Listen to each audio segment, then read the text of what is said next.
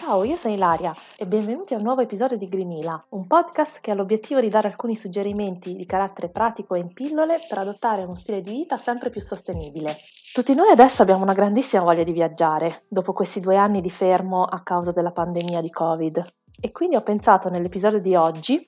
di darvi alcuni suggerimenti per pianificare e vivere un'esperienza di viaggio quanto più possibile sostenibile. Il primo consiglio che mi sento di dare è quello di uscire dagli itinerari più battuti. Quello che intendo dire è che ci sono un sacco di destinazioni nel mondo che sono affette da sovraturismo, quindi da fenomeni di sovraffollamento. Il consiglio è quello di ridurre al minimo le visite in questo tipo di luoghi e al contrario privilegiare itinerari che sono più inesplorati. È chiaro che poi ci sono dei casi in cui certe attrazioni che si vogliono andare a vedere sono così iconiche e simboleggiano di fatto il paese in cui si sta pianificando il viaggio che eh, non si può fare a meno di fatto di visitare quei luoghi e se questo è il caso è preferibile cercare di capire quindi eh, gli orari di minore afflusso, documentarsi un minimo e di fatto recarsi in quell'intervallo di tempo. Io ho fatto così durante il mio viaggio in Cambogia quando ho visitato il tempio di Angkor Wat e mi sono alzata tipo alle 3 del mattino per poi fare le foto all'alba e quindi evitare anche il bagno di folla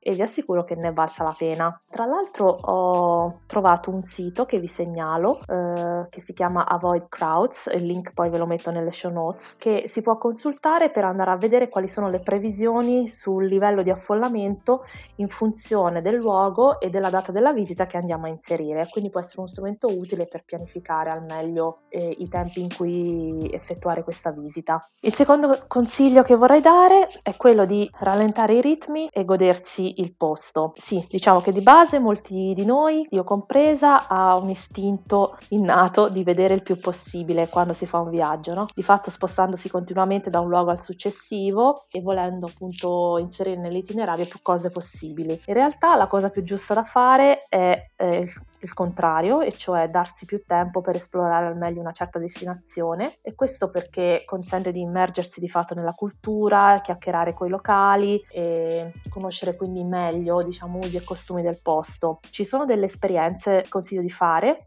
in quanto arricchiscono notevolmente l'esperienza del viaggio, soprattutto quando si va in, in mete molto lontane.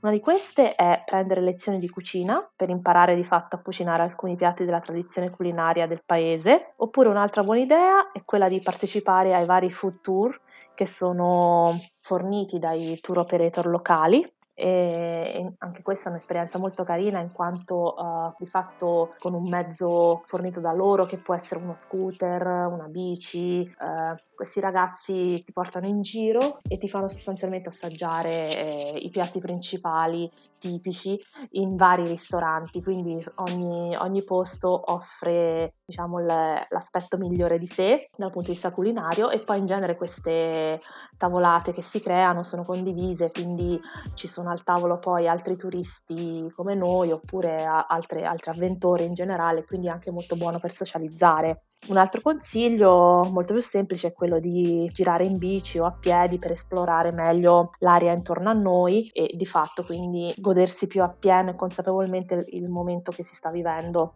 Un altro consiglio è quello di utilizzare i mezzi di trasporto in maniera il più possibile consapevole. La considerazione dietro a questo è il fatto che dovremmo tutti quanti cercare di ridurre il più possibile le emissioni di CO2 che il nostro viaggio genera. Diciamo che tutti noi dovremmo essere più consapevoli del concetto di carbon footprint, che è appunto l'impronta di CO2 che ogni nostra attività produce e eh, cercare quindi di compensarla il più possibile. Eh, Google che tra l'altro ha annunciato proprio pochi giorni fa che entro la fine dell'anno 2021 lancerà, lancerà scusate, una nuova feature in Google Maps che di fatto mostrerà di default il percorso più eco-friendly per spostarsi da un punto A a un punto B, proprio appunto perché questa tematica è di grosso impatto sulla sostenibilità. Quindi il messaggio è stay tuned e, e, e vediamo un po' cosa, cosa Google ci propone. Comunque, in, in, eh, tornando al consiglio di prima,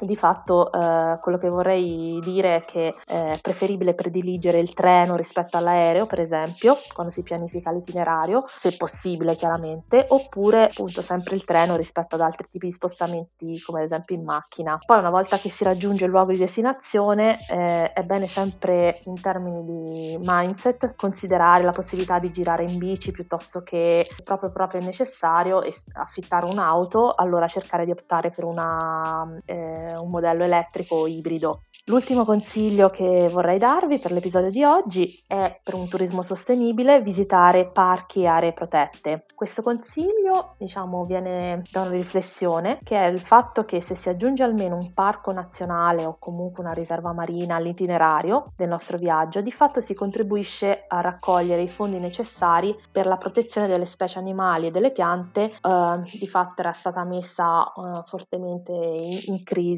dalla, dalla pandemia di Covid. Quello che voglio dire è che adesso che riprenderemo tutti quanti a viaggiare in, in post era Covid, a causa appunto della pandemia c'è stato un taglio drastico del cash flow e quindi un peggioramento notevole della situazione per le specie che erano già in via d'estinzione. Questo è un modo molto pratico, pagando appunto quindi la, la fee di al parco piuttosto che acquistando magari del merchandising una volta all'interno della struttura per eh, risollevare questo tipo di eh, ecosistema che, che, era stato di fatto messo in pericolo. Bene, per questo episodio è tutto, spero di aver condiviso alcuni consigli utili, vi auguro una buona giornata.